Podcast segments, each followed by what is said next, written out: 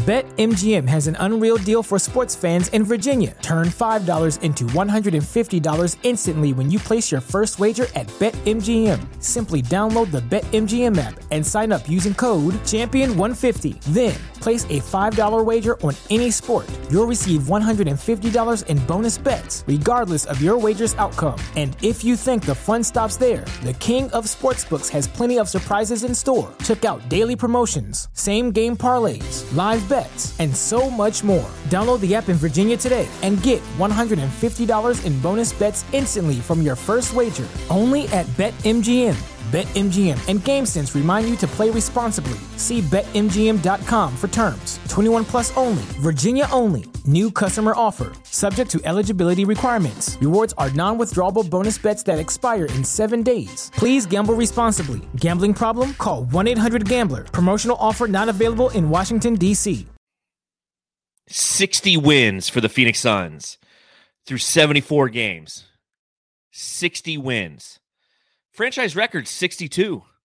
They've hit 60 wins with a dominating win.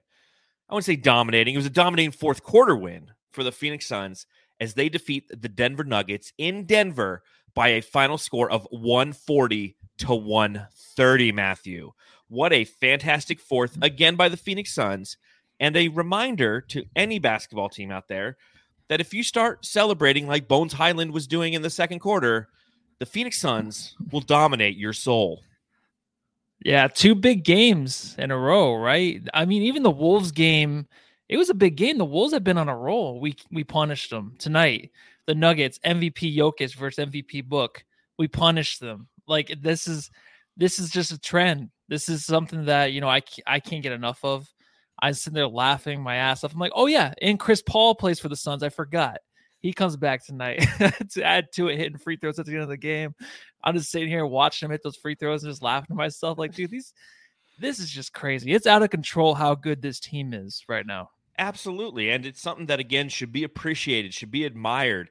To it should be celebrated day to day.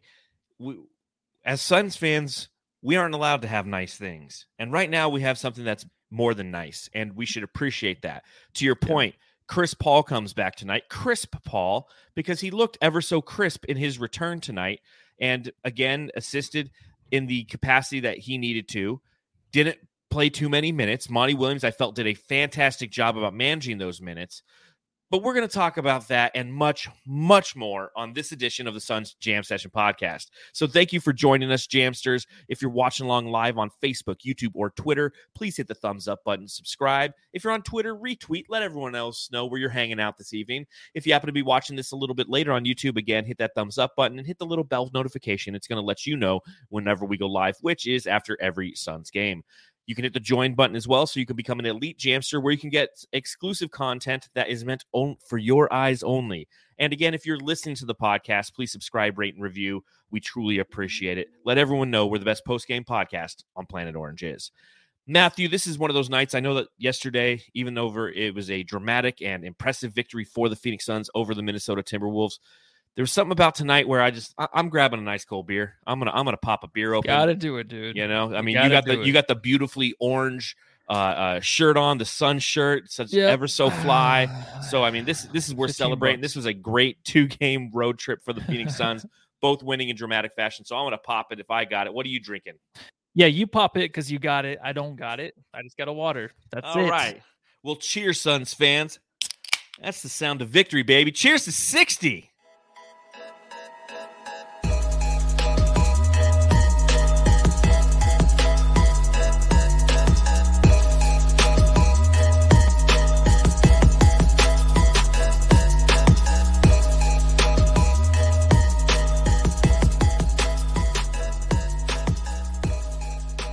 140 to 130, the Phoenix Suns defeat the Denver Nuggets in Denver, although it kind of sound like a Suns home game. A lot of round numbers in this one 10 assists for Devin Booker, and he was one shy of 50. It would have been nice to have him have 50 points and 10 assists. But you know what? I got a different question for you, Matthew. Matthew, I got to ask. I've got to ask is this the most satisfying two game road trip in the history of the Phoenix Suns, or at least this season, as they go to, to Minnesota, see a team get all, you know, feeling themselves, being excited, and then they crush their souls. And then the next night they go to Denver, and the same thing happens. It's almost a blueprint of the night before where the opposing team gets extremely hot from beyond the arc through the first three quarters, and then the Suns once again crush their soul. Yeah, there's a lot of factors going into it. Um, these two games I was nervous before. The Wolves game I was nervous. I mean, if you were to ask, you know, anybody, will the Suns win both these games? I bet you half the people, maybe more, would say they would split them because it's two good teams right now that they're facing back to back. But it went totally opposite. You know, those mm-hmm. teams they think they thought they had a chance in the majority of the team, majority of the game, but then when it came down to five minutes, it was over. But also, man, the way Book, and we'll get into him I've never seen him play the way he's playing right now ever, and I didn't expect that back to back games, especially with Chris Paul coming back. Book's going to stay on the floor, finish it off for the Suns. I just there's something that they did in these two games that just confirmed to me, like all around, they're they're just they're ready. Chris Paul comes back, doesn't matter. They don't miss a step offensively and defensively. They just killed two good teams right now in the yes. West. And let's just see where, where it goes from here, man. I don't I mean, there's a few more games left in the season, but they're ready for the playoffs.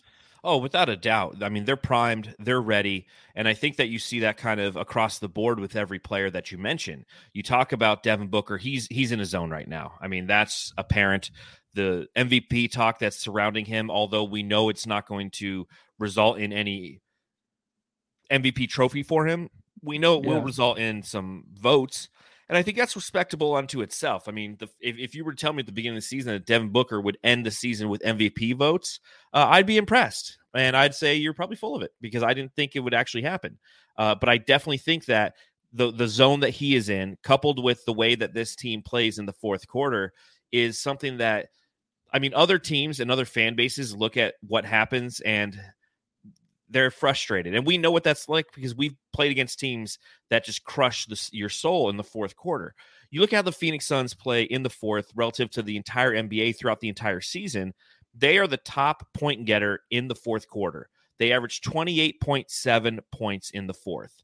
They shoot 50, well, 50%, 49.9% from the field, which is second only to the Chicago Bulls in the fourth quarter uh, from a three point stand, standpoint. You know, they don't do it with a ton of threes. They're ninth overall in three pointers made in the fourth quarter, but they kill you obviously from that mid range and from the free throw uh, or from the free throw line. I mean, in the fourth, again, a, a team that just knows how to navigate that space and takes advantage of every possession.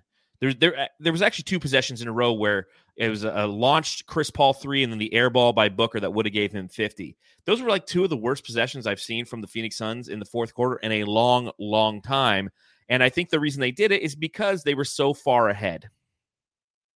Yeah, and also th- that was the one thing missing from this game was that three from Book to get 50. Yes. If he hits that, this is the ultimate like Suns regular season game, the ultimate Booker game. I don't care how many points he scored. I've never seen him play this way, but that one three that Doncic does on a regular basis, yeah, where he'll just airball a three in, in crunch time. That's what he does. Booker had to try it out. He had to give it a shot, and he missed it. He's like, "Oh, this is what it feels like to be Doncic." So now he knows and also the Suns know how to blue ball the uh, the fans a lot too. the fans get so excited, right? They're all yes. into it. You know, they're paying more money for beer because they're actually staying till the third quarter. I mean, the Nuggets, yeah, they've been playing good, but honestly, that team itself, because of Jokic, has been playing well. But I just I don't think they've really had these kind of games there, right? Where the fans are staying to the end. Mostly our Suns fans, mm-hmm. but Suns they're doing this now. It must be something to where um, you know, when you watch um, Love at First Sight, when these when these couples don't really even like each other, but the producers yeah. are like, "Hey, can you just act like it so we can get a few more episodes in? Yeah, like stick like it out. Just stick it out. That's what the Suns are doing. I feel like with these teams, is let them let them have their fun, and we'll kill them in the end. Well, and again, kind of to that point, you know, for the Denver Nuggets and for the Minnesota Timberwolves, the Suns are a measuring stick just like for every other team in the NBA. I mean, the way that the, the Phoenix Suns are dominating the NBA right now, uh, even with Memphis win this evening over the Pacers, the Suns are uh, nine games above them. And with this game, they've clinched the best record in the Western Conference uh, Yeah. with nine games to go. I mean, that unto itself is unbelievably impressive. Uh, but what they what they're doing right now is the standard that they set. To your point, is so it, it, it's what teams want to say. Okay, who who are we and where do we stand against this team? Because the Suns they don't take nights off. They're not taking any possessions off. No. They're going to grind because it's truly and utterly in their DNA. And I I apologize because I always go back to 5 years ago. And what happened 5 years ago tonight? Devin Booker Oh, 70, points. Does it seem like it's longer before? Yeah. Like this seems like a long time ago. It's just it, it's it seems like a long time ago and it seems like yesterday. And that's how 5 years, you know, works in this world. Yeah. But five years ago today, Devin Booker went for 70 and we lost that game. And that was a season in which the Phoenix Suns would utilize other teams as a measuring stick. And we as fans would sit there and watch the game and go, okay, that's what we want to be like. And now, whether other fans want to admit it or not, it's a fact. And you see it when you go into the Denver subreddit. I lived in the Denver subreddit today just to kind of see what they were saying about the Suns. And I think it's a new hobby I have because it's easier to do than like SB Nation. Uh, so I go to the Suns or to the Nuggets subreddit and I start to get some really interesting feedback about uh, their perception of the game and what's going on with Devin Booker. So, you know, here's one thing that they said. I'm going to go through a few of these and we're going to talk about them. Then we'll go more into the, you know, breaking down Devin Booker's performance, breaking down Ayton everybody. Uh, but one of the first thing is that the Denver San Denver fans said on Reddit, Ayton is the only likable guy on the team. Thoughts on that? Oh, that's good thoughts I have on that. Well, it might be not good thoughts for the opposing teams, but I feel like the Suns are turning into the villains of the league. And I Without think a Booker, doubt. Booker right now, if you want to talk about Kobe, I think he's going around. He's doing his best Kobe version of like, you're gonna fucking hate me by the end of this game. You're not gonna want to see me again. You don't want me back here in this arena because I'm gonna do the same thing I'm doing tonight. Is just I'm gonna kick your ass, and that's what Booker's doing. He's letting him know, and the shit talking, everything that's you know kind of just it goes on during the game. You don't notice. It's coming out in the open now from Booker. I feel like he's just bringing it out. He's blossoming basically all the shit talk out there for the world to see. And he's very obnoxious right now, but I love it. It's kind of like a Kobe thing. And I think he knows he needs to have that to get to that MVP status. Yeah, that's he the edge, right? that. That's Yeah. the edge. And he's he understands that. And, and it's always been in Devin Booker's DNA to have that edge, to have that ferocity. And now he's embracing it and utilizing the uh, comments being spewed by the fans courtside as fuel. And you saw that throughout this game. He was yelling at the fans and he was also giving high fives to Suns fans who were courtside. And I mean, it was just kind of this uh, entire Circus. smorgasbord of Devin Booker interaction.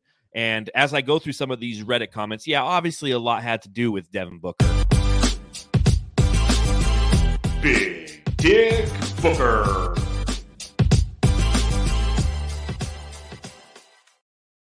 It's like Alberto Sauce says in the chat. Book's D was massive tonight, and he's talking about more than just his defense. And Mansour Pro, one of our loyal jamsters who listens all the way from France, says, Can we say that Devin Booker is taking the MVP critics personal?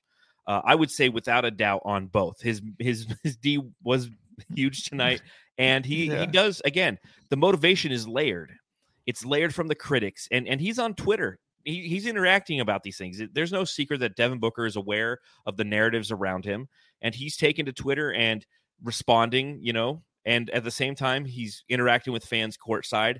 And then again, if you're in the Denver subreddit, some of the things that they say is uh, Booker is an overrated bitch boy.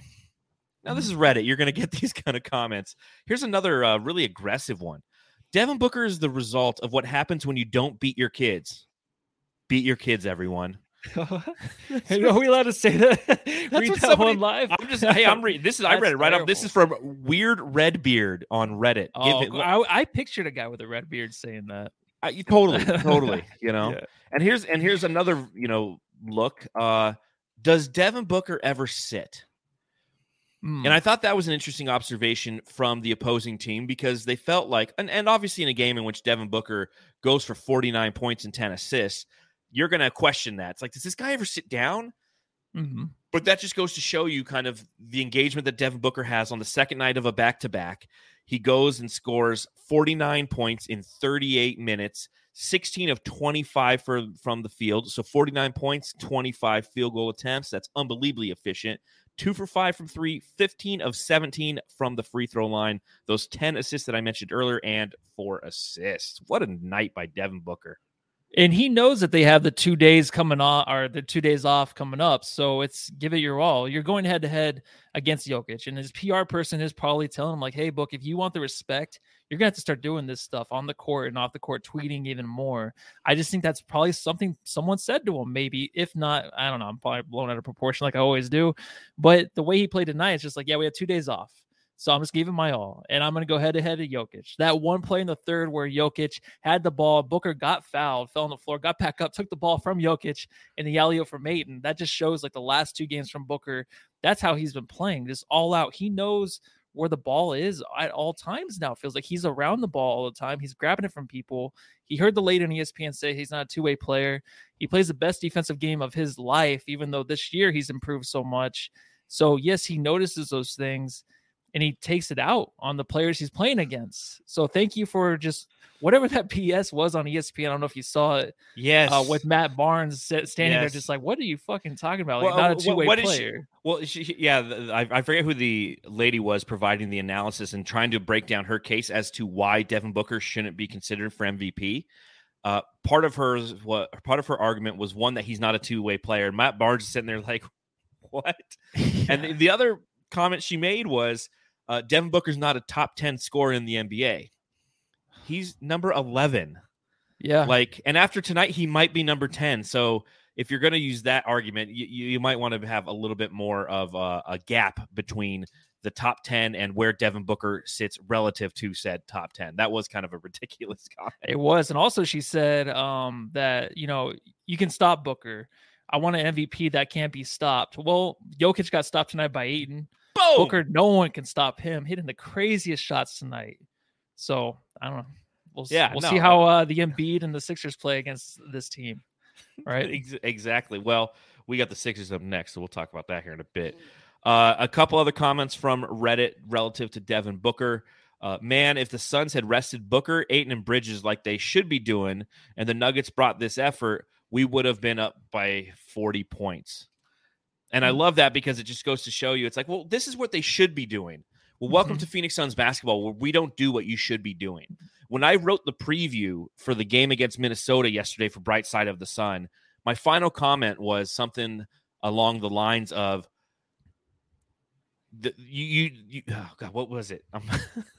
Fuck, I- You brain- did you hear my brain fart? I'm like, yeah, yeah. It sounded like electricity, but it was something along the lines like, you know, uh, everything's telling us that the the Suns should lose lose this game, but the Suns don't care about those kind of feelings. Mm. You know, so Yeah. and and that's who they are. They're a team that doesn't care about your feelings, about the narrative, about what they should be doing. There's a reason why they're 60 and 14 and just thrashing the NBA. And we'll talk about it a little bit later. Um, it's definitely a tough task that lies ahead of us when you look at the schedule. And that's why I felt it was very important that they win this game. Get that 60. I didn't want to be stuck on 59 the way we were stuck on 49. I think we had like a, a two game losing streak when we were stuck on 49. It, And it was looks just- so much better, right? yes, it, you, know, Yeah. you know, but as David Wigton says in the chat, he says they are inevitable. The fourth quarter Yes. Suns are inevitable. You saw it again tonight 36 points for the Phoenix Suns to the 24 of the Denver Nuggets. Uh, if math serves me correctly, they entered that fourth quarter down by two and win the game by 10, Matthew. Yeah, and they are they're still undefeated entering the fourth, right? With the Mhm. lead, you know, and the way that they went into the fourth, I wasn't too nervous really. The only thing is like, you know, the way they were playing defense the whole game was kind of just let the Nuggets do what they want. I don't know if that was to tire them out or just get it out all, all get all of that out of the way. Then when you enter the fourth quarter, step it up, hit those screens a little bit harder, play a little bit more defense. But I mean, Booker was the only one going full throttle, I think, the whole game, defensively, Yes. offensively. But it honestly didn't matter because even when Book hit the bench, you know, Mikal stepped up to hit a big 3 Uh, Mhm. yeah, even Shamet the second hit a couple big shots. So and Jae Crowder, of course, you know, Yeah. hitting three threes in a row like that Yeah. motherfucker. Like boom, boom, boom, boom, boom, he was- boom. he, he was stealing Shamet's shine from last game. So it's just it's one of those things where you're you're heading into the fourth and you know it's coming. Who where is it coming from? And you forget Chris Paul's back, and then he's he's hitting the the little mid range shoot to help Booker out, but it didn't matter, man. Like them getting to the line in the end too, with Yes. with Chris Paul hitting those and just drawing the fouls, and then you just see the difference between this Suns team and other teams that can't contain themselves, that make the dumb mistakes in the the games. And the Suns are just they're pretty much flawless. Like you said, that Booker shot from three that was an air ball. That was Mhm. probably the worst play I've seen in a long time Yeah. this whole season. Well, what was impressive in that fourth quarter is Devin Booker's out there. He's sitting on 47 points. And rather than forcing a three, which he ultimately did force, I mean, he, but he forced the three when the Suns were up by eight. So he hits that three. It becomes the 50th point and the dagger in the game. It's the highlight Yeah. that Devin Booker doesn't have. It's been a while since we've had a, you know, the Devin Booker turnaround jumper to win the game over Chris Paul, or uh, I'm sorry, Paul George and Kawhi Leonard moment. It's been a while since that's happened. He hits that shot. That's what that moment is. But for quite a few possessions prior to that, in order to get the Suns up eight, it was Devin Booker who had the ball and Devin Booker who assisted on a three pointer to Mikal Bridges and then a three pointer by Jae Crowder. It was Devin Booker in those moments who, where he could have been selfish, he could have gone for the highlight. It could have been shades of Booker ball back in his third season with the Phoenix Suns, but no, he allowed the Yeah. defense to collapse on him. He made the mm-hmm. right pass. I mean, the the, the uh, three by I think it was Mikal Bridges was unbelievable. Booker went on the right or went down the right side, went up, saw two defenders in his face, and made an amazing pass to a wide open Mikal Bridges who sinks the three. That was a massive three at that point. That's the one point of the game where uh, I was just like, dude, this is what we're seeing from Devin Booker. Again, will it garner MVP attention or not? I don't know if I necessarily care. I'll write about it for Brightside. I'll talk about it on Twitter. Uh, but at the end of the day, like I know what I see. And that last five minutes personified what an MVP is. He's not the guy who goes down and scores 20 points to end the game for a team like LeBron always tries to do. He's the guy who facilitates his, his team to a victory. And Devin Booker did that this evening in Denver. Yeah, and his teammates were basically just surrounding him, just waiting for Booker to make the play. And so many times in the past, Book would go down on the baseline, get stuck, and just turn the ball over. These passes, they're they're they're crisp, they're perfect. Like they're LeBron James type passes that he's throwing cross court to like a Mikal Bridges, uh, whoever. Like he can see the court now in the half court game so much better than he ever has. When he's like stuck in the double team in the corner, like I feel like he's gonna find somebody. And just Mhm. like the last game where he had that off the glass pass to Mikal Bridges, that was ridiculous. That's never ha- I've never seen that. I think it happened once a while ago, but he just threw it off the glass for Mikal to get and put it in. That was an assist. So Yep. these are things that Booker's really making sure that he can, you know, he he's just making sure that the defense has to think even more when he has the ball. Like it's Mhm. not going to be just, you know, the little jump shot. It's not going to be a little fade away. They have to pay attention to what else is going around them. And it's just too much now for defenses to even like comprehend. And again, you know, it's the way that he I, I I think you make a valid point there. You know, the way that he is navigating it, he's burning the defenses. And we Mhm. saw it. I think that was disappointing. The I think it was the last time the Suns lost because I think this is what six in a row for Phoenix. Correct me if I'm wrong. If I'm wrong. But oh yeah, it's six like the a row. longest, yeah, longest win streak. No, okay, Matthew. Yeah, uh, no, like cur- currently, currently. Oh yeah, in the NBA, of course. But I think in our last loss, when we crumbled in the last five minutes, there was a couple. It's when uh, I forget what team it was. seven they- games. Seven Damn. games. So yeah, seven in a row. Who was our last loss? Uh, I don't know. Oh, it's awkward. um, well, Oh, whoever the it was. Bucks. the Bucks was it the Bucks who No. blit? No, No, it was uh. who did we lose? It was- before? I don't know. I can look it up. Well, there was a team that blitzed Devin Booker twice in the last five minutes. We led to two turnovers, and then we ultimately lost that game. So, you know, again, he's showing the maturity. And when he is blitzed, when the Denver Nuggets tried to blitz him, he passed out of those situations. David Ray asks in the chat, what was Devin Booker's scoring by quarter? Uh, he had 17 in the first quarter, seven in the second quarter. In the third quarter, he put up a big dick 19 points. And then in the fourth quarter, he only scored six. I mean, this is a night where if Devin Booker could have gone for 60. He really could have. But it was Mikal Bridges who took over in the fourth quarter from an offensive standpoint and assisted this team to victory.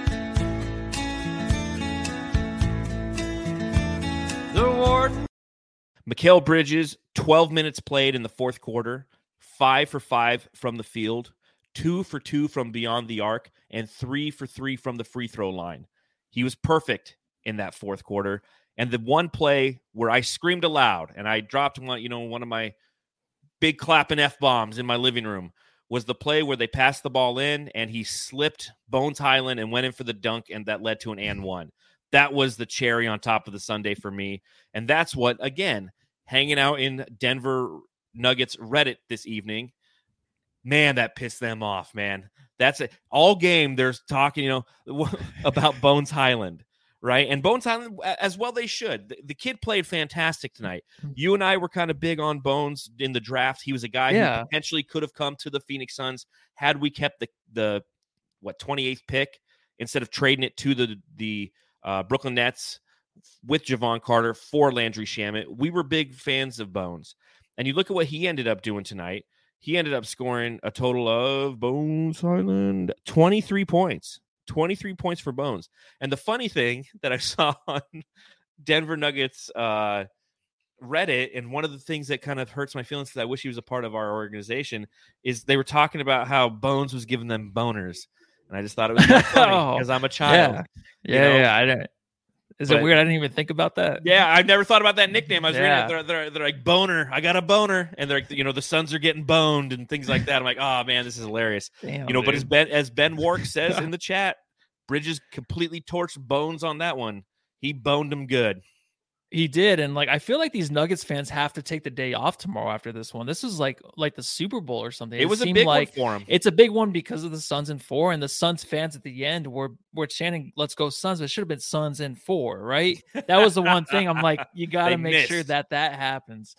Um, but you know, Da and all of them, they're all used to this. The environment, like Da said in the last press conference after last game you know, we're used to this. We're used to going into arenas and the fans going nuts. Maybe they're not, but we are. You know what I mean? Because that's what they do now in the NBA. They just go around, cause a lot of ruckus and a big circus, right? It's like a big circus act right now, man. But a good one, not harming really, animals. It it really is. I mean, it's harming animals. I mean, it's just it's unbelievably impressive. And again, the efforts put forth by Mikal Bridges in the fourth you saw the defense for the Nuggets go, okay, Denver Booker, Devin Booker has 43 points through three quarters. We've got to stop this guy. And so as they did, that's where you saw Devin Booker really start to step up and, and as I mentioned earlier, get his teammates involved.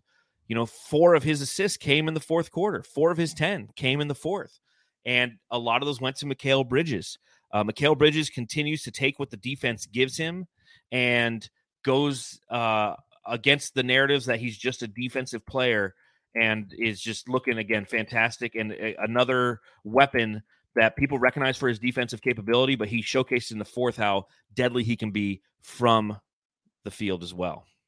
Yeah, just that big three though that you talked about earlier. Um, that was huge. And he steps up. And honestly, a lot of the energy that he usually has in the antics, I feel like he's had of late. That's what was Booker. Booker's been doing that lately. So maybe they're switching on and off. You can't have it too much, right? You mm-hmm. can't have Mikal going crazy and Cameron Payne and Booker. So it was Booker's night tonight to just be the center of attention. Yes, absolutely. Um, looking at DeAndre Ayton, yes, he's got a drop coming. Watch after scoring a career high yesterday, and I was wrong. I thought that 38 was his career high. I thought it was a season high. So I correct myself here on the podcast. After scoring a career high last night against Karl-Anthony Towns, he has the task of taking on Nikolai Jokic. Uh, puts in a respectable 16 and 7, nothing crazy, but still during stretches of the game, in especially that second quarter, DeAndre Ayton scored half of his points in the second quarter. That's the quarter in which the Denver Nuggets outscored the Suns by only two points. Uh, they were, but they were eight from eleven from beyond the arc, and a big part of the Suns' survival during that quarter was feeding Da, getting him involved, and just you know they're hitting us with all of these threes. He's like, listen, I'll go. You know, the Suns were like, hey, we'll just we'll take the open shot and we'll just put points on the board. Uh, what did you see from Da tonight, especially in a game where he's going against the defending most valuable player in the league. Um, I feel like the only way to really make it work against DA and crucial moments in the game is to use your elbow and get around him. That one foul that they called on DA, but it was basically Jokic wrapping his elbow around just to get around him. That just shows you that's what you have to do to get around this guy. Like Eric Gordon was having a huge game tonight. He really was Yeah. against against Juice, and Juice couldn't do anything. Honestly, the only guy that could stop him was DeAndre Ayton. So that just shows his versatility. He can guard Jokic. He can guard. Is it Eric Gordon? Am I saying that right? Aaron. Aaron, Aaron Gordon. Why am I saying Eric Gordon? You're thinking Anyways. of the, the guy for the Rockets who everybody wanted to play for the Oh. Suns. Yeah, so Gordon would, you know, take him to the rim, and him and Booker were going back and forth too, talking a lot. And then Da is just can shut him down. In a game like this, you know that Da is going to stop these guys, right? And we talked about last pod where I felt like Embiid's a little limited to help his team get the big win. Uh, Jokic can do it, but in a game like this, when you're playing against Ayton, what can Jokic do other than throw the ball behind his head, no look passes all day against Ayton to help his team win? You know what I mean? Because Ayton can guard him inside, outside.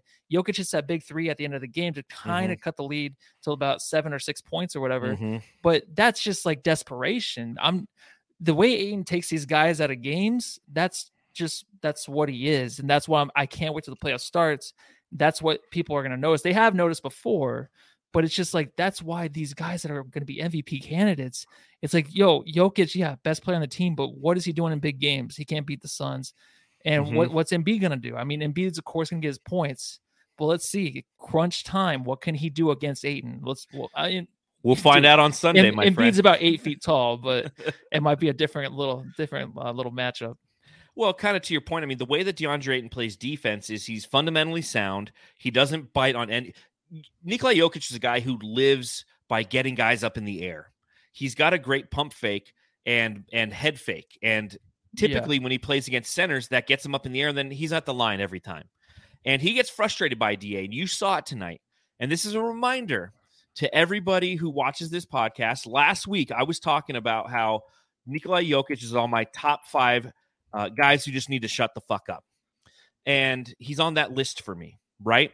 And the reason he's on that list for me is because of things he did tonight. He flails, you know, like he- Yeah. whenever he looks for when whenever a foul's called, he looks at the ref and he looks out. He looks at them like he just found out he they lost. He lost his dog in a fire. He does this kind of like, and he puts his hands on his head, and he's just like, "Oh my god, what the?" You know, I'm like, that's why he just needs to shut the fuck up sometimes. And obviously, uh, you know, played very well tonight. He was nine for ten from the field. But to your point, DeAndre Ayton took him out of his game uh, with his physicality throughout the entire game. And ultimately, the guy who everyone's talking about for MVP ends with 28 and 11, but he leaves with the loss. That's all that matters, man. That's all that matters. And I'll tell you what 60 games for the Phoenix Suns, 60 wins. You got to have the Suns geek on, right? You got to have the Let's Suns celebrate. geek on, right? To Celebrate. celebrate this one. Celebrate. How you doing, Brandon? Besides being on mute. My bad. I'm good, brother. fantastic, man. Life is so good. Phoenix What's Suns up, got 60 wins, best team in the NBA by far.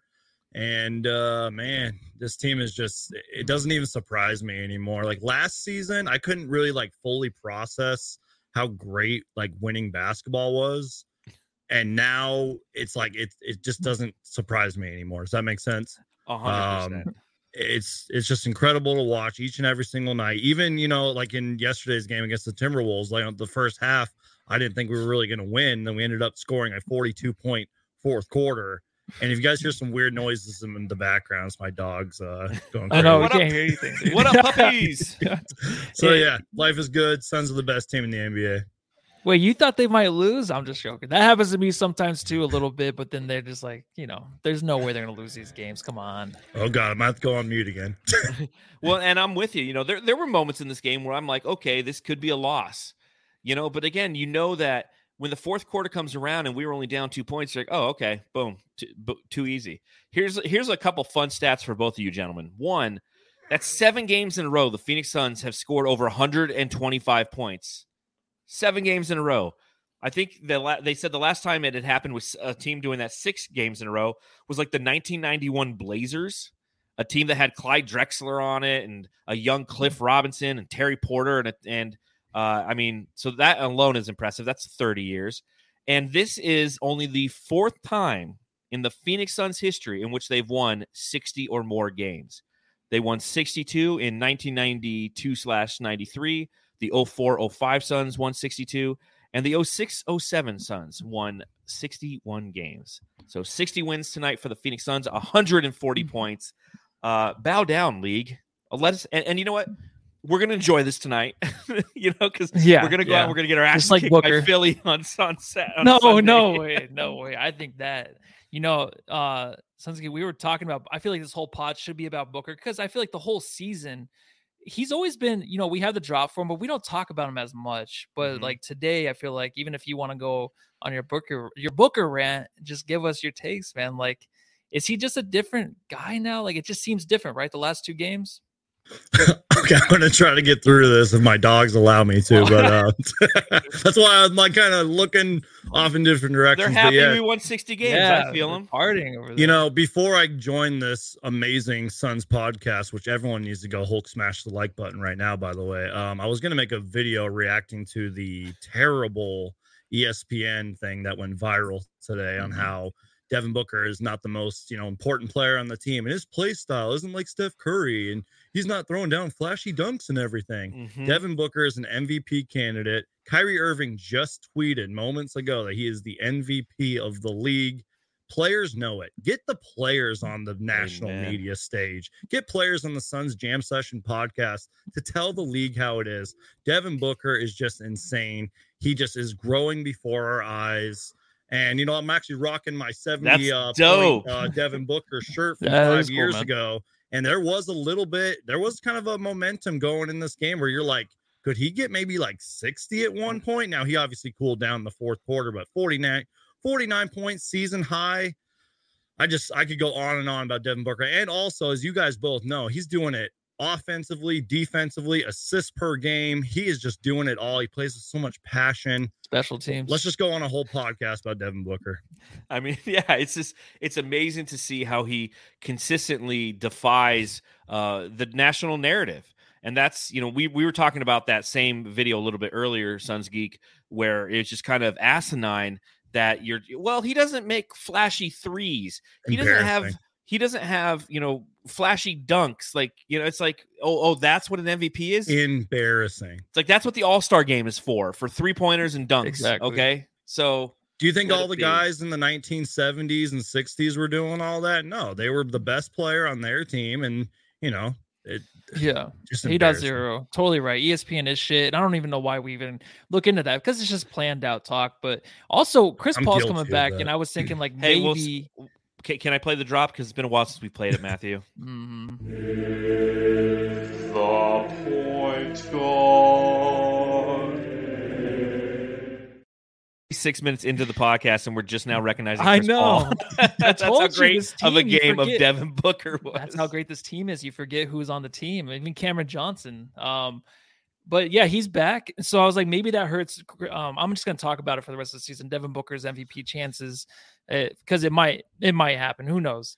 Um, Chris Paul's back, so I'm like that might hurt it. But just to see that Chris Paul might not even be playing that many minutes till the playoff starts, like that's gonna help him too. Because Cameron Payne can he can fill him for him like fantastically, like he has been the last few games. And when Chris Paul's missed everything, missed those games, so I'm just thinking, I'm like, does this hurt Booker's chances? I don't think it is, dude. I don't think it does because if if Chris Paul's just putting up like his 13 and 13 numbers like he did tonight, like that's that's not something that's like you know that's going to help your team win. That's overshadowing what Booker's doing on the floor because what Booker's doing right now, he's just he's controlling the team himself. He's the focal point. He's the leader of this team. We always said he's the best player on this team. He hasn't really been that leader, and how he is right now, I feel like I, that's what I'm. That's the feelings mm. I'm getting from these last few games. I just think it's good experience for Devin Booker too, because obviously he had to take on that workload while Chris Paul was out. And I know you guys saw Chris Paul in his suit, you know, when he was on the bench and stuff. He looked like a coach out there. I got Yeah, he did. vibes He's right there. be. But my point being is that Devin Booker, he already knew what to do. He carried this team for what, like five years, but now having an MVP or not, you know, a, a Hall, Hall of of Famer, Famer. like Chris, yeah, thank you, Hall of Famer like Mm. Chris Paul on his team. That's just a second coach in your ear, and uh, just so many years of experience. And Devin Booker is just gaining all that knowledge. And my dog says hi. Sorry for the weird. What noise up, Yeah, puppy? Heard the shake. but at- but at the, sa- but at the same time, you know, part part of the narrative has really flipped. That shitty take on ESPN today, Isaiah Thomas saying it a couple days ago that he's the MVP. Him coming out and performing the way that he did these past two games, especially a night like tonight, where statistically 49 points on 25 shots, 10 assists, and a win uh, over the Denver Nuggets in, in the fashion in which it occurred. Then, as you mentioned, Kyrie Irving is now tweeting it out. So there's still tw- three weeks left in the season. So the Suns still have nine games. Still about three weeks left in the season. That's plenty of time for a narrative to switch. Will it switch enough to where Nikolai Jokic or uh, Joel Embiid lose their stronghold on the MVP? We've already started them both kind of see them kind of slip relative to Giannis's uh, performance, and his name is being mentioned a little bit more. But Devin Booker is getting some. People are now talking about. it. That's the difference. Is people weren't talking. Only Suns fans were talking about it. Now you have a lot of the national pundits at least acknowledging that his name is somewhere in there, and they're just, and they're trying to give you their reasons why. And, and it's funny seeing on Twitter people, you know, they'll make the statement. It's like so many people that's were referencing and have always stood on the corner of Devin Booker is a looter in a riot. He is a good player on a bad team, and they want they people are too afraid to admit they were wrong, and so they'll they'll they'll stay standing on that corner until Devin Booker comes driving by in a Ferrari and runs them over on his way to get to the arena. And that's what he's doing right now to all of the narratives that are out there. Anything you can say about Devin Booker, he's proving it wrong by his play. He shows it on the court. His efficiency, his tenacity, his competitiveness, uh, and his willing to lead a team to the to, to 60 wins. yeah. John, sorry to cut you off, man. And thank you to Flex from Jersey, our guy, for retweeting this. But Ja Morant just tweeted, Y'all gonna start respecting D Yeah, Book. it, it's like exploding right now on Twitter as I'm watching. That was And a I wish I plus, got perfect like, segue. That was like a perfect segue to what you just said, John. another Yeah, it- case, It is. another case too for Booker is that he would never allow DeMarcus Cousins to play crucial minutes in a game to sway. Like DeMarcus Cousins comes in and basically just kills any Nuggets chance they have. So Booker doesn't allow that to happen on his team. That's another reason to why. I know I know you guys. guys saw Bismack Biyombo not flinch at him when he Yeah. almost chucked the ball. He's I thought like, that was what great. What was He's that? like, he's like, come He's on, man. What are you? That's like some playground stuff, man. Like, don't do that. Like, that's stupid. That was, yeah, but but, like but but that's a two good point, and we were talking about that a little bit yesterday. The difference between the Suns and the Timberwolves is the ability to have emotional intelligence and to not uh not not panic and, and not allow your teammates to panic. Yeah. Not allow the DeMarcus Cousins, who by the way, I forgot was on the uh the Denver Nuggets. You know, I, I don't watch a ton of Denver basketball. Uh, Yeah. Apparently, neither do Nuggets fans because half the arena were Suns And- fans tonight. And you know, with all like the 10 day contracts and everything, it's kind of hard to keep track of all that.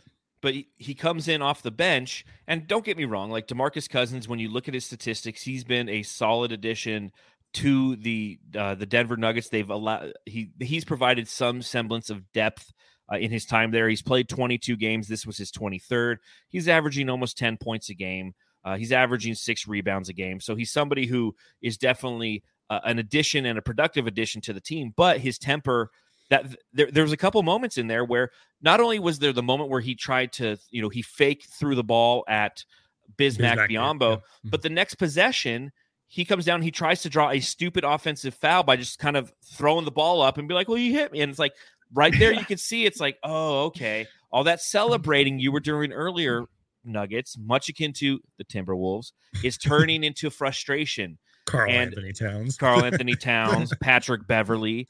You know, so when you play with such emotion, and we know this as Suns fans because the Suns did the same thing for a long, long time, is they played and allowed emotion to dictate their actions on the court. Emotions are you can be very high and very low sometimes, and the Suns are just steady Eddie. And again, you see that in a fourth quarter in which they go out and they score 36 points on this Nuggets team while holding them to 24 points. And note that that 24 points for the Denver Nuggets in a game that there's 140 points scored by the Suns and 130 by the Denver Nuggets. That 24 was the only period by any team where somebody didn't score 30 because every other quarter, uh, both teams scored over 30 points. And the Suns just once again locked down. and utilized the Nuggets emotions against them in order to gain the victory. I swear I heard on the broadcast from the Nuggets side that when they score like 120, they're like 21 and zero. Well, that ended tonight. I, I could be wrong on that, but I swear to God, I heard that. So, well, we're, we're gonna we're gonna bring in another segment real quick. You know, it's something we we've done a couple times. Uh, we've been reaching out to some of our Jamsters and saying, "Hey, if you want to join the show, you can join us for the Jamsters React segment."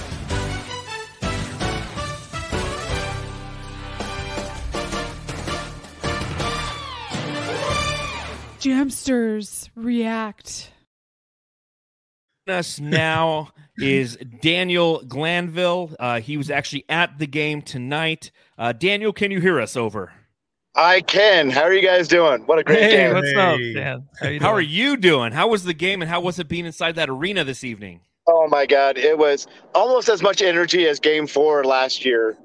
Um, just like I heard you guys just say, it was a huge percentage Suns fans.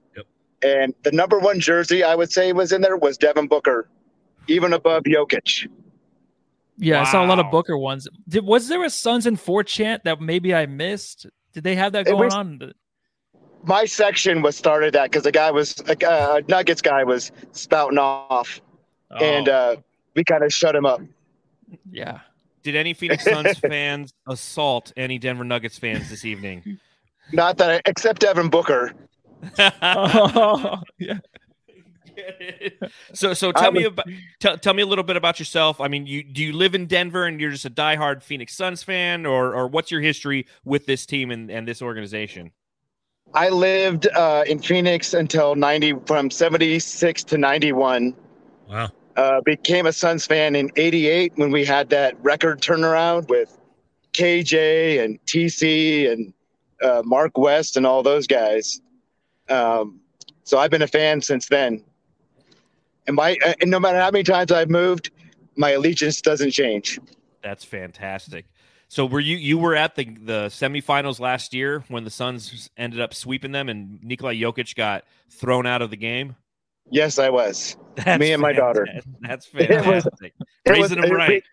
It was uh, it, the whole way out. It was just the uh, the chant went the whole way out. You just gathered with all the crowd, and then outside the stadium, there was a couple, probably a couple hundred, maybe even a couple of thousand Suns fans just partying and hooping and hollering. Uh, Zane Zor started a dance party out there, and uh, we were all. What happened to that guy? Yeah, where's he he go? at? I, I don't know. I, I, I, I see his tweets every once in a while, but I haven't seen him around. He just Yeah. like disappeared. Yeah, it's like he took Yeah. the season off. It was a lot for him last year. It's like Right. So tell He me what it was like being in the building, watch Devin Booker go for 49 points and 10 assists on only 25 shots. And can I Oh have my your God. ticket stub? You know, I, I, um, me and my daughter were sitting there with our with our Devin Booker jerseys, and just we had posters and just watch. I was I was really rooting for that fifty, um, Yes. to be at a fifty, but forty nine and a win, I'll take it. It, it just so much energy. The team is just they play with so much heart and passion, and Booker. Despite you know, I love CP, but Booker is becoming the the, the leader of this team. You can see it yes. on the court, Thank you. like like he could Preach. C- Preach. CP could, could. I'm not saying I don't want CP to, to leave, but I, I legit think that we would be a top four seed without CP. The way Booker has taken over this team. It's funny. I literally wrote a piece for Bright Side of the Sun that was published this morning, and I was talking about just that. It's like the what the Suns have learned in the time without him has shown you over the last 15 games. You know, while they went 11 and four, what we've learned from him and how we how life post CP3 is something that we don't have to fear, and I think that's Right. very important. So, Mhm. uh, you know, again, looking at that game, knowing that you were uh, in the building, you know, just I guess the last question I got before we we got to hand out the jam star, which I think everybody's going to kind of agree what the, who the Pretty unanimous. I don't know, man. Not according to ESPN. I was kidding. you know, Right. but uh, I He totally doesn't what my play question defense, was. right? He doesn't that that steal that and, and Doesn't dunk make that he threes has. like Steph Curry. Which steal, man? Like, What do you have? Like seven tonight? It's what it feels Right. like. block shots like like Bill Russell. Oh, right. Oh my God. Uh, but a, a fantastic game. We really appreciate you coming on the podcast. Uh, you're on Twitter. You want to tell everyone who they should follow? You want you want you want to get some more followers out of this? Uh, I, I, I think it's uh, DM at DM Glanville. Fantastic. And I can't thank you enough for supporting the pod and for w- being willing to come on and hang out with us for a little bit. Uh, we truly appreciate you coming on, Dan, and we really do. Absolutely love to do it anytime you guys want. Awesome. Well, you have a safe drive Thanks, home, and Dan. Be uh, safe. Suns in four. Sons, Suns in four. four, baby. Again, thanks thanks to Daniel for joining us. Uh, it's That's awesome. awesome. You know, so That's I what it's about, right? Booker is the ultimate guy to really go into each arena to make sure he puts on a show for fans like that, for fans around the Yes. whole NBA. That's why I hate these guys that try to take nights off. It's like because of him, guys like Dan can go to games and they get the experience like we've seen the last two nights. Yeah, there's no load management for those kind of guys. And it's the same thing with like CP3. And you know, one thing that you mentioned when you're talking about Chris Paul, and I wrote this in my notes, is think about what Cam Payne did tonight. Cam Payne's had a has had uh had a great game last night, nine assists. Uh it was one of the things we actually missed out on. We were so high on all the other things that occurred. Uh and Matthew, you know, it was in your notes at the end. You're like, Cam Payne started the fourth quarter very nicely. You you look at what he what was asked of him tonight. Uh 18 minutes. You know, this is a guy who's been getting 30 minutes a game uh, and has to adjust. And he was coming in in very weird and odd substitution patterns because you could tell Monty Williams' goal was Chris Paul will not exceed 30 minutes tonight. And he Mhm. accomplished that goal almost. CP3 played 30 minutes and four seconds. Uh, but, you know, a lot of that was the last minute. so Cam Payne had to come into this game and perform in a sporadic substitution pat- pattern. And he did so very elegantly, I thought. Uh, he went four for seven from the field. He had nine points. He had five assists. And I think that in that limited time, he really showed us uh, his maturity and his willingness to not not just his willingness, his ability to execute in the limited time he was allotted. Did you guys notice that? Yeah, Sons you can go ahead. Numbers aren't everything, man. That's all I gotta say. I mean, this guy is just coming here, Mm-hmm. and I think you said the word confidence, and just you know, kind of like how I was saying with Devin Booker, like he's learning from Chris Paul each and every single day. Even before Chris Paul got here, he learned a little bit from Ricky Rubio because remember they were in you know the NBA bubble and everything. True. So, and I, th- I think I honestly think just him being humbled, you know, for him having to go overseas and everything. But this season, it feels like most, like ninety percent of the time when we needed him, he stepped up. Even if the numbers aren't really there each and every single night, you know, Cam Payne's been there, and I mean this is a high compliment. He has been our backup quarterback that we've needed, and just a guy to be out there running the offense, passing the ball, hustling, and playing with passion. Man, Cam Payne's been great. Yeah, and you said numbers don't really matter, but the numbers he's going to get when he gets paid is going to be a lot because he's earned it. He's already known that. I mean, he knows that now. That's in the back of his mind. Yep. He knows he's earned it. He's been playing well. And now you can count on him even these last nine games. It's like, so we're probably not going to rest everybody, not take a night off, but Cam Payne could still fill in those minutes. And like you said, it's very selfless of him. You know, it is Chris Paul, right? But to go from the guy who was leading this team on this on this six game win streak before tonight and in place of Chris Paul, and then all of a sudden you have to go to the bench and play your like 20 minutes or so, even if that, it's probably very, very hard for him because he knows he can hang. He knows he can be that guy now. But him playing beside Chris Paul or beside um Devin Booker, oh, there's a got some orbs over there, John. I got a fly like flying around. and it's there's like one flying fly. around. Your Like, house him is playing- haunted. him and him and Devin Booker. I mean, we see it all over Twitter now. You know, this is the future point guard of the Phoenix Suns. I, I really feel it, and I think he knows it. This guy is not going to go anywhere. Uh, of course, when the playoffs come, we know what he can do there. But he's already proved like he's to get a lot of money, man, because he is that good at the point guard position. Well, and at the same time, it was very prudent by James Jones to extend him and to extend Mikal Bridges. Both of those contracts that they did at the beginning of the season uh, are looking fantastic, looking like genius moves right now. You know, bringing in Cam Payne. I I, I forget what how long his contract was. I think it was two or three years uh, for like ten mil a year. And you know, doing what he did to get Mikal Bridges to stay. I mean, you have a potential defensive player of the year under contract for the next. Does his contract even kick in this season? I think it's next season, right? Because I was just going to look it up right now, actually, Yeah. because I, I didn't even know. And with what these guys get paid, that's a really good contract. It's an amazing contract Mhm. considering what he does on both ends of the floor. Yeah, He's six got- mil, six point five for the next six- three years, for the next three years for Cam Payne, including a this year, the next two years. Okay, now look up Mikal Bridges. What's his contract? When does it kick in? Is my question because Oh, I know okay. it's it, it was a, a rookie extension, but generally it starts next season. So four years starting next season, right? Suns Geek. Am I wrong? So- yeah, sorry, I was I was muting because the dogs were making noises. Yeah, four years, ninety million, and I want to say it's fully year. guaranteed, but yeah, it should start next Starts year. Yeah, it next looks like it's fully guaranteed. So- yeah. what a steal those contracts are. And Yeah. again, short term greed, long term greed. If long term greed, you want to trade any of those players, those are very tradable contracts as well. So I'm not saying you want to, but again, you always have to think in that business sense. Uh, one thing I was doing a little bit earlier, Suns Geek, is I was letting Matthew and the Jamsters know that I spent a lot of time during this game in the Denver Nuggets subreddit, just Yeah. kind of analyzing their comments as the game occurred. And my favorite one of the entire night, there's like 1.7 thousand or, there's 1700 comments in that thread. Uh, it says Austin Rivers with 19 stellar cardio minutes tonight, which I thought was hysterical because Austin Hmm. Rivers uh, looked like shit. Uh, you know, zero points, uh, one three point attempt, three personal fouls. trying to get into it with Booker. Try, yeah, trying to get under his skin, trying to do all Or just a little bit of little tricks. contact from Booker, and of course took it personally. Yes, and trust me, there was plenty of uh, you know, Devin Booker's getting every call kind of comments in the Denver sub Reddit. And at the same time, like I said early in the game on on Twitter, I was like, Devin Booker's getting whistles.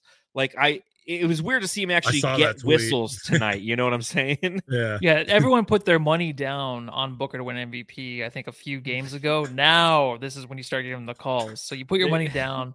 Now he's going to get all those points. He's going to get all the wins. He's going to get the MVP trophy. It's going to happen. Okay. Keep open. I, Matthew, I know it's the only bet you've ever made. On, I know. That's what I want my $500,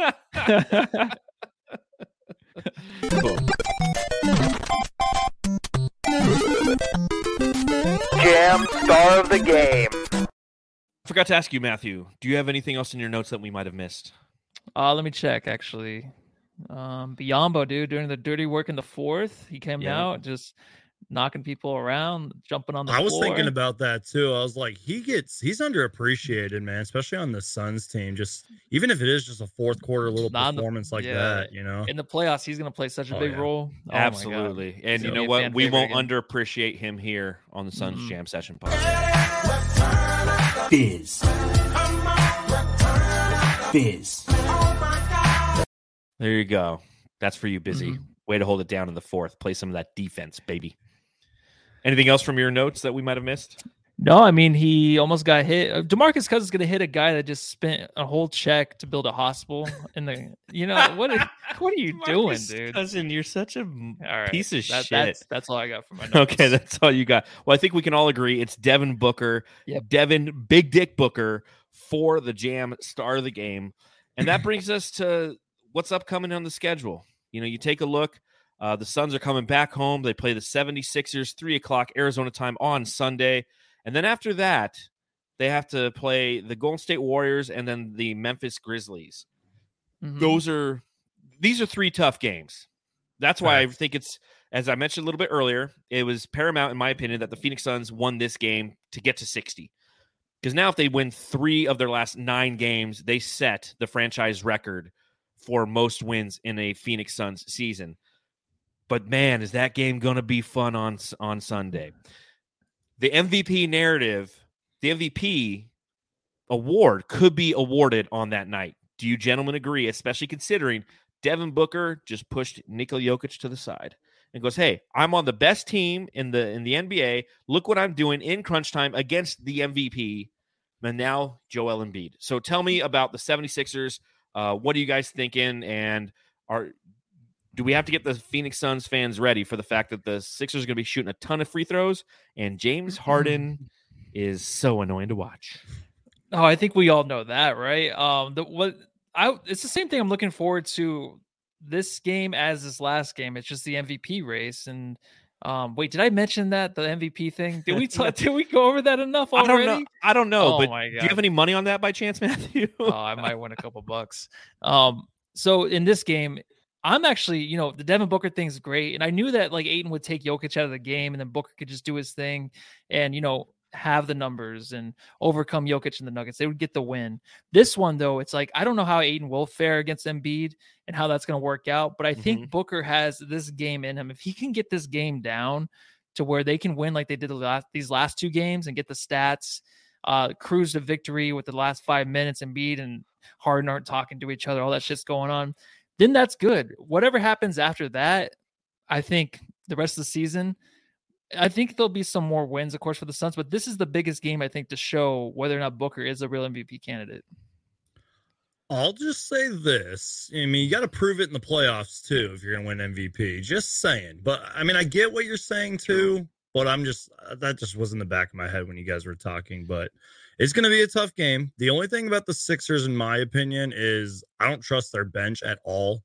You know, so even if James Harden and Joel Embiid are getting to the free throw line every 5 minutes, I don't trust their bench. So I think the Suns will have a great shot in this game, but our schedule is kind of tough coming up. I mean, yeah, the Warriors have been struggling as of late. Curry's probably out for like what the rest of the season or whatever. Probably, but yeah. I mean, they're still a really good team. As long as they have Draymond or even Clay, they're still going to be mm-hmm. contenders in some way, shape, or form. And they're a really well managed team, but they have been struggling. But that Memphis Grizzlies team, they ju- De- let me just say this Desmond Bane in 24 minutes tonight had 30 points, five rebounds, five assists, and he missed three shots.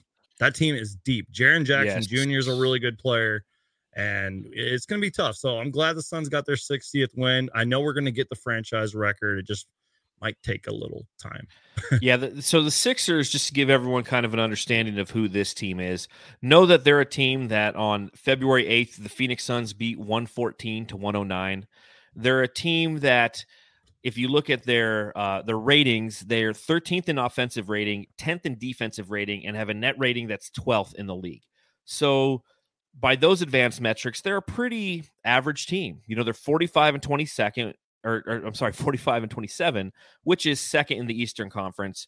And they've, you know, had their they- they've been playing better since James Harden became a member of the team, uh, but they still definitely have their faults and have their uh, vulnerabilities. And I think that, as we mentioned earlier, Matthew, when we talked about how Devin, or I'm sorry, DeAndre Ayton plays that physical, annoying kind of defense against Nikola Jokic that takes him out of the game necessarily in that in the in that fourth quarter. The same is true with Joel Embiid, and the Phoenix Suns are deep, and I think that that's a valid point by Suns Geek. The most annoying thing about the Warriors will just be the fans, Yeah. because even if you hmm. beat them, it's oh well we didn't have Steph Curry. If you don't Yeah. beat them, they're like oh you guys suck. We didn't have Steph Curry. Like you can't Well, win in that argument. Draymond Green had a bad night.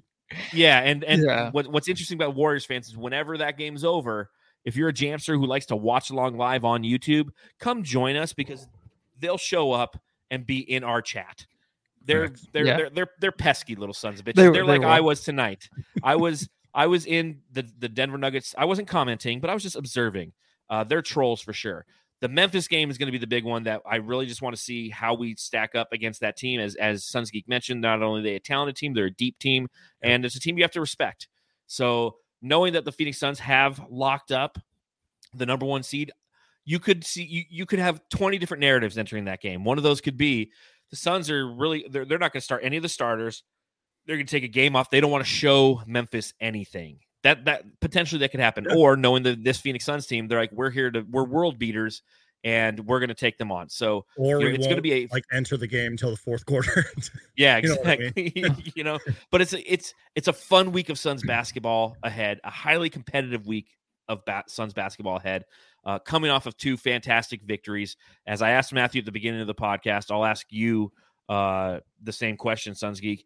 Was this the most satisfying road trip victories in the history of the Phoenix Suns, or just this? That's a hard question to answer. So I feel like- dramatic. I feel like we've had some pretty good road victories this season. I think we're a we're going to be a historically good road team. yes. Uh, Mhm. but yeah, I I think all things said, especially with Chris Paul being out and Cameron Johnson and all that, I, I would say yes. Now, in the history of the Phoenix Suns, I'd have to do some homework for that, but definitely, I know, season, right? Yeah, It's a it's a loaded question. we got a super chat by the way. You guys did.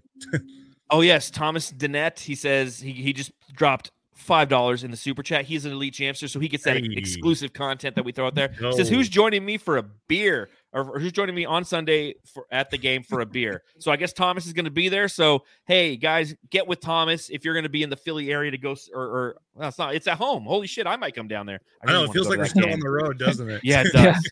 If I win my MVP bet, then I can pay for those tickets. I, know shit. It's like 200 bucks a ticket in the upper bowl right now. It's It is. freaking ridiculous. Now, I got to ask you this question. At the Philly game, I know that you have a good relationship with Romp 2.0. He's a Philly Sure. guy. Uh, are you guys going to be doing anything special for that game?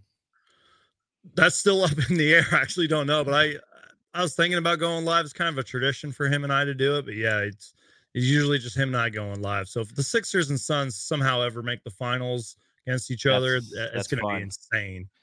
Yeah, that'll be good content. And you know, one thing that I I do like about Romp is you know he's a respectable fan. He's not a Warriors fan. Warriors fans they lose all logic. Romp looks at basketball the way that we kind of look at basketball. He tells it how it is too. man. Exactly. Shout Which out to what- my guy Philly Take with RB as well. He does a great job covering the Sixers, and he's a cool guy too. So yeah, shout so out to him. Man. not not all Philly fans are shitty.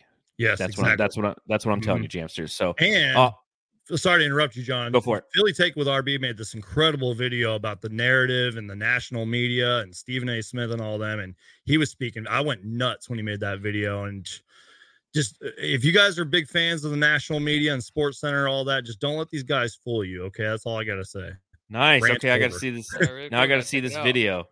Yeah, Yeah, I'll give send it the- to you. It's yeah, send it to me. I'll put the You'll it. link in the description for those of you who are watching on YouTube, so we can all Yes. get together and watch that. So, uh, on that note, Jamsters, again, thank you to Suns Geek for joining us live here for the post game show. Hopping on not only Suns Geek but his dogs as well. Uh, I didn't hear him once, so you did a great Good. job Not muting. me either. Oh, Yeah, thank so God. I was well done. ask You guys, if you heard him. No, no, you're good. there. So go ahead, tell everyone. I mean, uh, all of our jamsters know who you are, but tell anyone who's new to the program where they can follow you and and, and uh, absorb the amazing content that you put forth.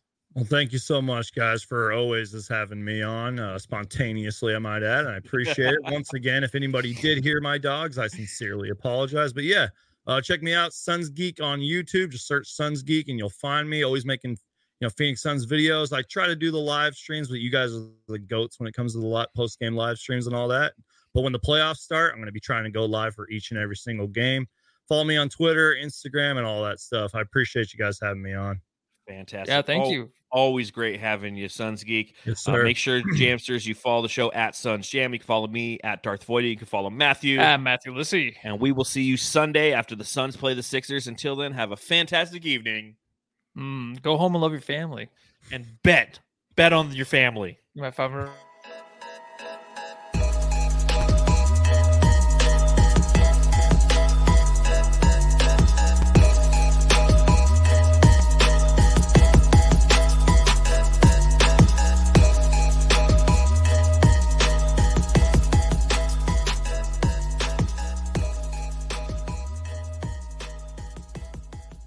BetMGM has an unreal deal for sports fans in Virginia. Turn $5 into $150 instantly when you place your first wager at BetMGM. Simply download the BetMGM app and sign up using code Champion150. Then, place a $5 wager on any sport. You'll receive $150 in bonus bets, regardless of your wager's outcome. And if you think the fun stops there, the King of Sportsbooks has plenty of surprises in store. Check out daily promotions, same game parlays, live bets, and so much more. Download the app in Virginia today and get $150 in bonus bets instantly from your first wager. Only at BetMGM. BetMGM and GameSense remind you to play responsibly. See BetMGM.com for terms. 21 plus only, Virginia only. New customer offer. Subject to eligibility requirements. Rewards are non withdrawable bonus bets that expire in seven days. Please gamble responsibly. Gambling problem? Call 1 800 Gambler. Promotional offer not available in Washington, D.C.